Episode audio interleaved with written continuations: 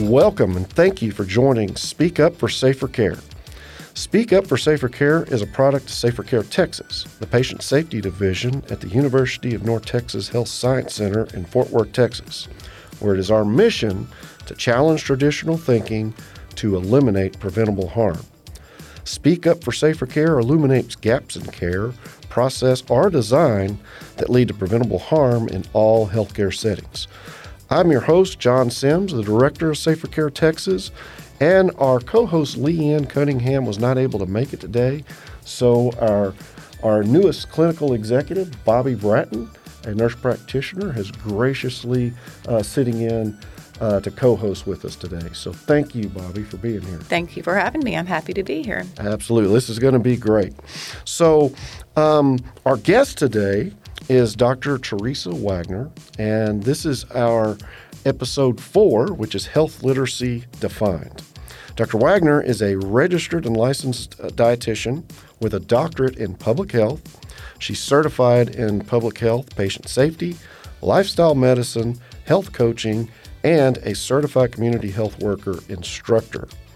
Dr. Wagner has delivered multiple programs, speaking engagements, and trainings on health literacy issues. She's testified on health literacy legislation in Texas, helping to place health literacy into the state health plan. At the same time, her research focuses on alleviating health disparities in underserved communities through health literacy to improve population health. She's received both the 2018 Texas Health Literacy Hero Award as well as the 2020 Distinguished Alumni Award from Texas Christian University. Currently, she serves as the clinical executive for health literacy for Safer Care Texas and as an assistant professor in lifestyle health sciences, both at the University of North Texas Health Science Center. Wow, Dr. Wagner, you have got a, a huge resume of accomplishments there. So it is an honor to have you here to talk about health literacy. Thank you, John. Did I miss anything in your background that you'd like to add? No, I think you covered everything. Okay, great. Well, let's jump in here and let's just tell us what health literacy is. So we always hear that term um, as healthcare professionals and maybe even lay people hear the term, but what does it really mean? Interestingly, John, historically, health literacy was defined as the degree to which individuals have the capacity to obtain, process, and understand basic health information and services needed to make appropriate health decisions. Well, the problem with that definition was the fact that it put all of the responsibility on the person.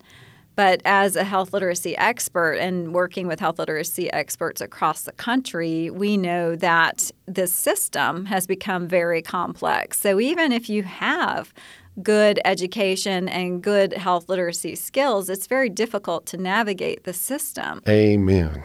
so we advocated when Healthy People 2030 was being written to have that definition expanded, and we're super excited that that occurred. So now the definition includes not only personal health literacy, which I mentioned before, but also organizational health literacy, which is the degree to which organizations, meaning healthcare organizations, also have a responsibility to enable individuals to find, understand, and use information and services to inform health related decisions and actions for themselves and others because many of us care for other people's health decisions, such as children or elderly parents.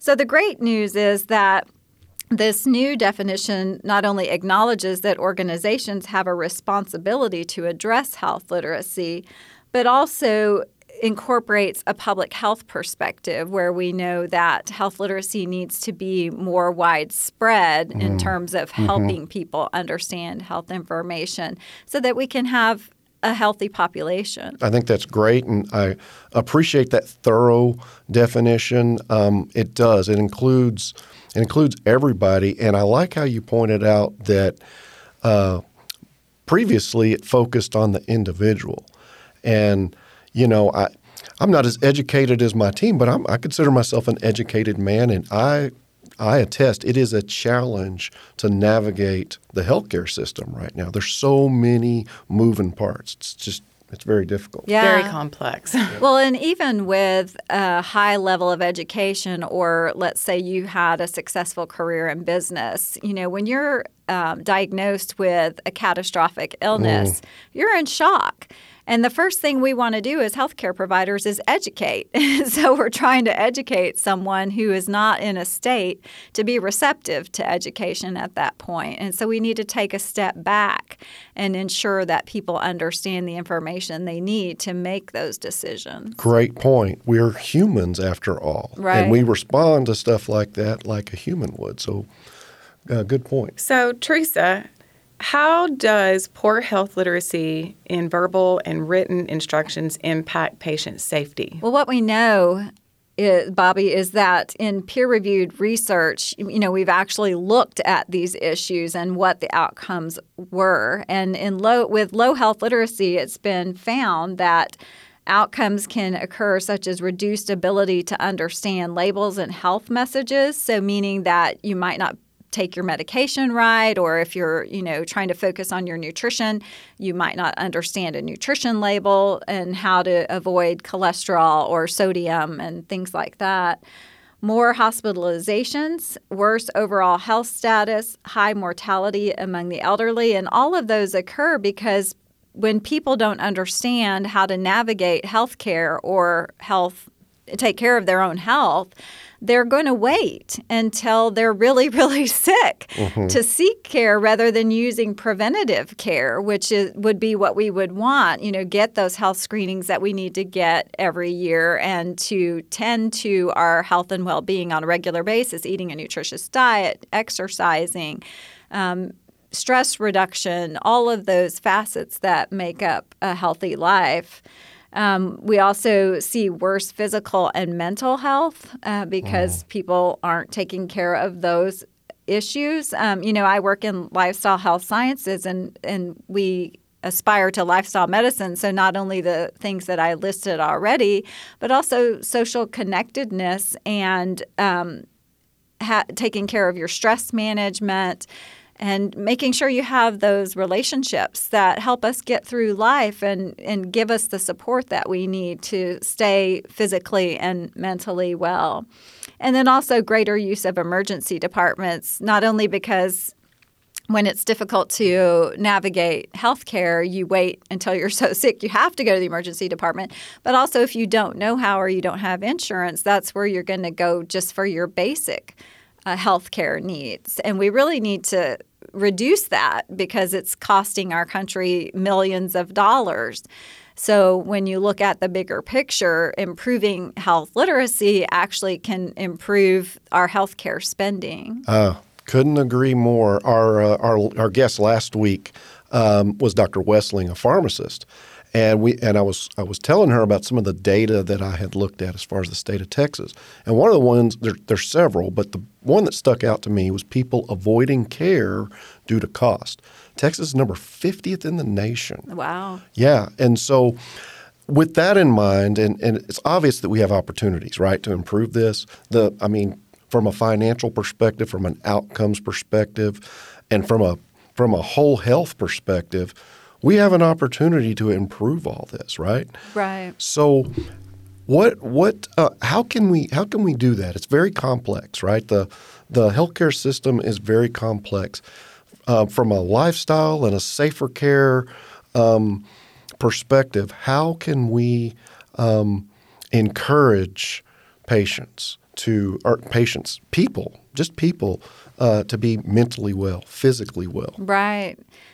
It's it's a, a huge paradigm to get over because um, you know we can teach people and they can have knowledge about um, what it takes to maintain health and wellness, but until they're empowered to actually do that. So our you know, if you think about the social determinants of health, do they live in an area where they're in a food desert? Do they have access to health care? Do they have transportation to get to health care? You know, all of those things. So there's so many barriers. But then on the healthcare side of the fence, there's also the barrier of it's not required for mm-hmm. Healthcare to be health literate. And so that's where I've dedicated 10 years of my life uh-huh. is really advocating on both sides, trying to help empower people. As you know, we currently in Safer Care Texas have the program where we're going to communities where there's no community health workers or access mm-hmm. to health care at all and trying to build capacity in those communities by educating community community members to become community health workers. So, you know, working on that side, helping to empower people and communities, but also on the healthcare side, where, you know, you said, how can we um, get healthcare to the point where it's contributing as well? So, encouraging providers to use health literacy techniques such as teach back and um, making sure that they listen to patients and and rather than you know just getting them in and out and i know that a lot of that's systemic so mm-hmm. how do we mm-hmm. address those systemic issues as well which is why we developed our partnership with the dfw hospital council where mm-hmm. we have a health literacy collaborative and members from the hospitals in the dfw metroplex get together and talk about the health literacy issues mm-hmm. Yeah, and um, yeah, all all those are, are great points, and I appreciate you sharing them. Um, I was I was thinking about uh, as you were talking, I was thinking about the communities that we're working with or trying to work with uh, in rural areas, and and trying to focus on the libraries because those tend to be where community members. Um, it's a common place where they congregate, so it's a great it cultivates a great um, opportunity for education. Right. It does, and I think libraries are really coming to the forefront, after, you know, in the aftermath of COVID nineteen, as being those hubs for information, especially health literate information, because librarians understand that they have to be population friendly in order for people to be able to read and to be able to access resources within their libraries. And I feel fortunate that I've been asked to write a chapter in a book um, mm. that's entitled Cultural Humility in Libraries. And I'm writing the chapter on how health literacy bridges the gap.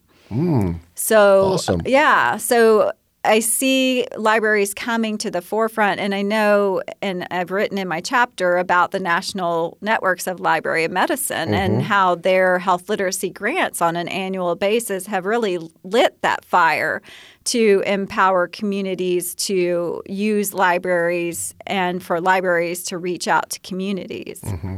Yeah, and I, I, know with with your with your help and your expertise, and then Safer Care Texas, we we are going to push through um, to communicate and collaborate with these libraries because, as you mentioned, I mean, there's just a great opportunity there.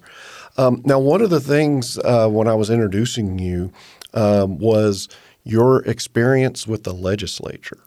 Um, can you tell us what what specifically? Because we did. We talked about um, you know organizations aren't, and I don't want to misquote you, but aren't forced to to do anything with health literacy, right? So they don't really have to put their educational aftercare instructions or are just basic disease instructions. They don't have to put that in health literate terms. Yeah, and I don't know that it's you know a choice on their part. It's that they're managing so many sure. priorities because I know, you know, when I was doing my doctoral research that the ICD-10 codes came out and so mm. they canceled my training because it was more important to learn the ICD-10 codes which, you know, I have to agree, but um, you know, but then after you learn those, you need to come back around to health literacy. So it has been a challenge legislatively to put forth um, some guidelines within the state of Texas. And, um, you know, again, because the state has so many things to juggle, but also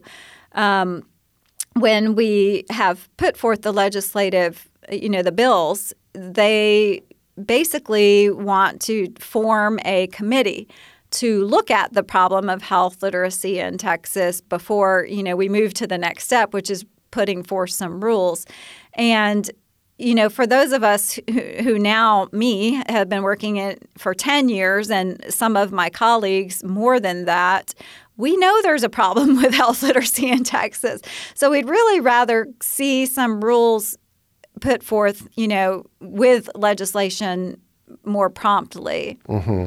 And that's what we'll be working towards for this next session. So, before we move on, I was um, I, I shared this in our first episode with uh, Jessica Mock Rangel, and uh, around when we recorded that episode, I had just returned. Um, uh, well, I, I did. I traveled via an airplane, and I looked in the in the pamphlet there in the back of the chair there about um, just the the safety.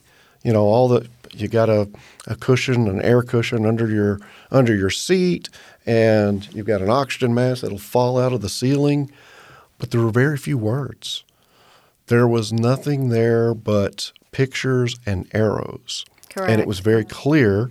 And so, you know, when you think about language and health literacy, do you think, how far do you think we are from that in healthcare, from getting to that simplicity? I know it sounds pretty robust, but Yeah. So it, it's funny because um, I was just uh, um, giving a presentation right before I came over here, and I was talking about where we're at with health literacy, and I said, you know, it just.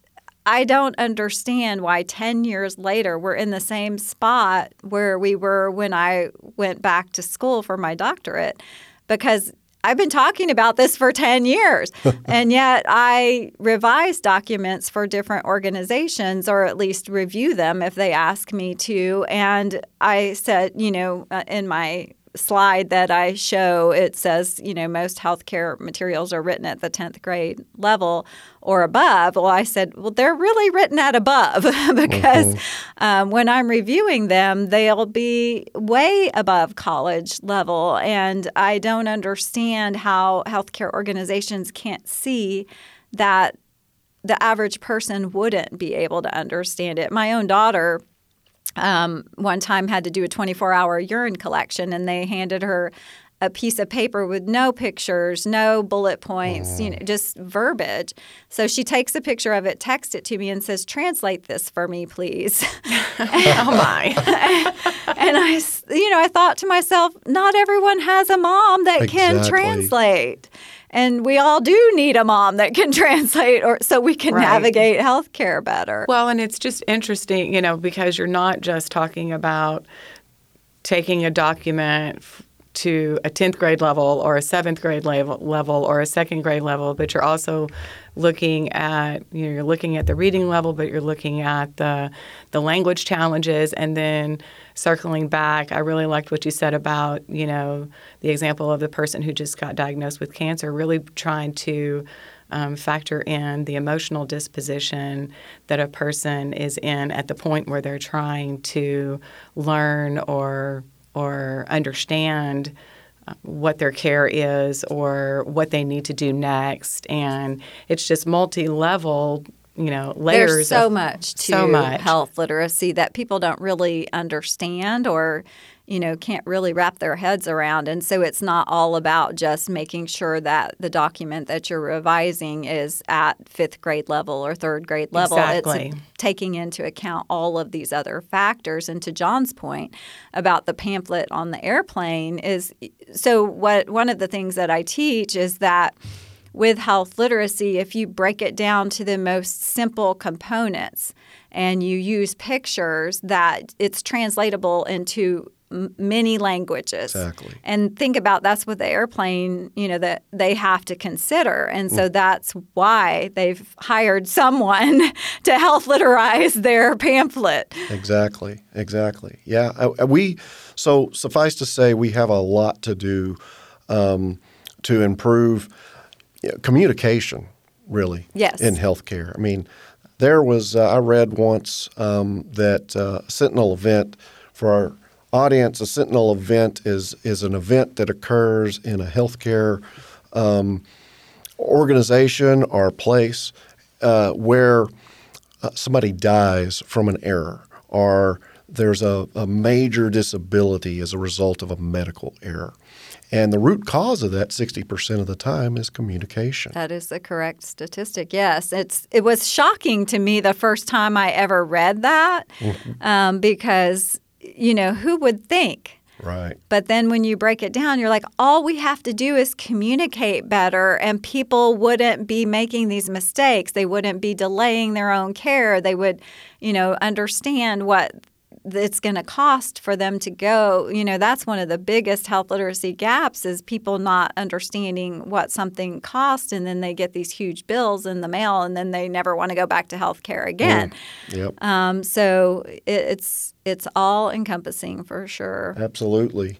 Um, there was there was one other thing that you touched on um, a little earlier that I wanted to to um, to talk through, and I think it had to do with aftercare instructions. Um, no, well, it had to do with with um, what you were talking about that providers and and the healthcare workers in general are so um, they're stretched more than they ever have been right now as a result of the pandemic. Um, what are your thoughts on you know, if somebody, we, we talked the example of somebody having a cancer diagnosis, mm-hmm. they're overwhelmed. Their intelligence level does not matter. They're trying to come to grips with that diagnosis. Right. Right.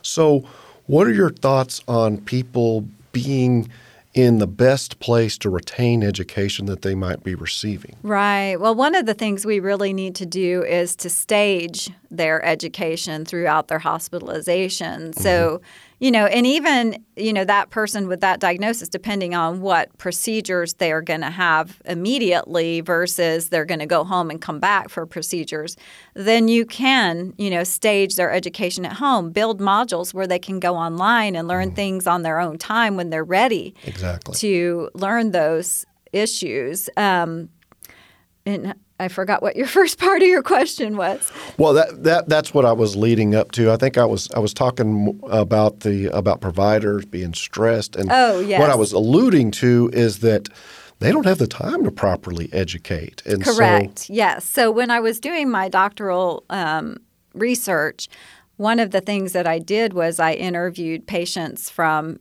clinics in Austin. That's, you know, I went down to study at the UT Center for Health Communication and the Literacy Coalition of Central Texas. And um, one of the things that I found when I reported out to the clinics, you know, the chief medical officers, et cetera, and they would say, Yeah, we know. and I would be like, well, why don't we do something about it?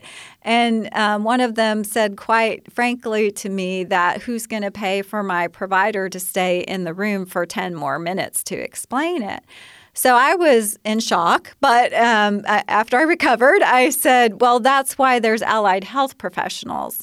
Because if that provider can't stop and explain at that moment in time, you know, you can have another professional come in. You know, we're looking at um, here at UNT HSC and Safer Care Texas using health coaches and community health workers as mm-hmm. that conduit to health literacy.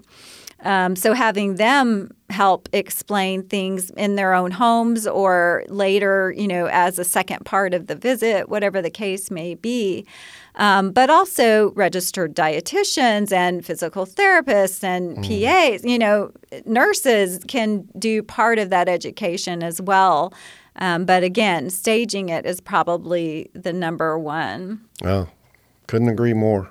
Couldn't agree more. Yeah, I think staging you know, um, is a is an excellent idea, and with the layers of the different providers and really trying to pace them out and having some overlap of the information, of course, but just remembering that they're they're having to soak it up in increments and even with me having a clinical education and background, when I go to a doctor's appointment, more often than not, I still take somebody with me just mm. because if it's about me, it's a whole different it's a whole mm. different ball game. Yeah, that's so very true. I want extra eyes and ears, you know, to to take advantage of, and um, and that's just um, you know I was thinking about the libraries and the community health workers and thinking about when you're in the clinical setting and how um, emotional that can be if you're getting a negative diagnosis, and then thinking about going into the libraries or having a community health worker or a health coach that could come behind and educate and share and answer questions, and what a that's putting it in a positive environment where Right. where they can absorb better. You know, even going Right. to the library, it's a it's a it's a hopefully a familiar setting, And social, but it's yeah. definitely not going to have the negative context that healthcare sometimes can bring. Right. And the great thing about, you know, if you look at the continuum of care of all the different levels of caregivers uh, or care providers, is that they can all do kind of a teach back for each other. So you can say, well, what did the doctor say to you about XYZ? Well, what did the nurse tell you? You know, and you can kind of ascertain where the patient's at with all this information that they've been getting. And you can then, you know, reteach if needed or reinforce if they're right on track. Absolutely, and I feel like that's probably empowering for them too, that they can Right. Talk about it. you Right. know. So, Dr. Wagner, you have such a vast background of education and experience. What inspired you, or what is the path that that led you towards becoming a health literacy expert? Well, it was quite serendipitous. So, as a registered dietitian, obviously I met with patients and people and, and tried to um, help them to make changes in their lives to be healthier and more well. Um, and, you know, at that point, I had never learned anything about cultural competency or health literacy, or, you know, I always tried to elicit from them what their real life was like and, and work from that. But I really didn't know the depth to which there were barriers until you go into people's homes, you know, which I did do later in my career.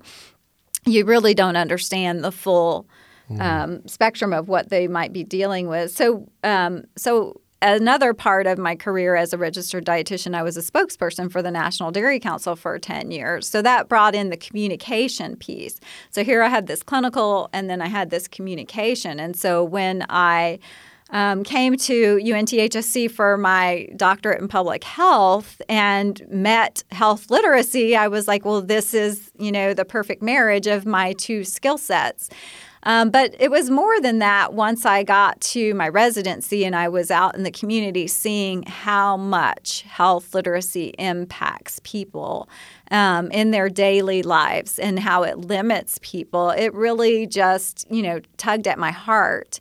And I think everyone has a, a story about, you know, how health literacy has impacted their lives. And, you know, I shared about uh, my younger daughter with a, a more anecdotal little story, but my older daughter, and I was talking earlier in my lecture about how, you know, when people are in that transitional stage of going from your parents caring for you to being an adult and you haven't built a knowledge base or self-efficacy unless you were trained in K through 12, which is one of my legislative initiatives, um, then you are in that kind of void of health literacy at that point. And many times, you know, providers kind of have just like um, we have these implicit biases that we don't realize. Well, a lot of the times providers have that towards young people mm-hmm. and think mm-hmm. either mm-hmm. they don't Yes. understand, they can't understand, or that, oh, they're just a kid, you know, or, you know, I'm not really sure,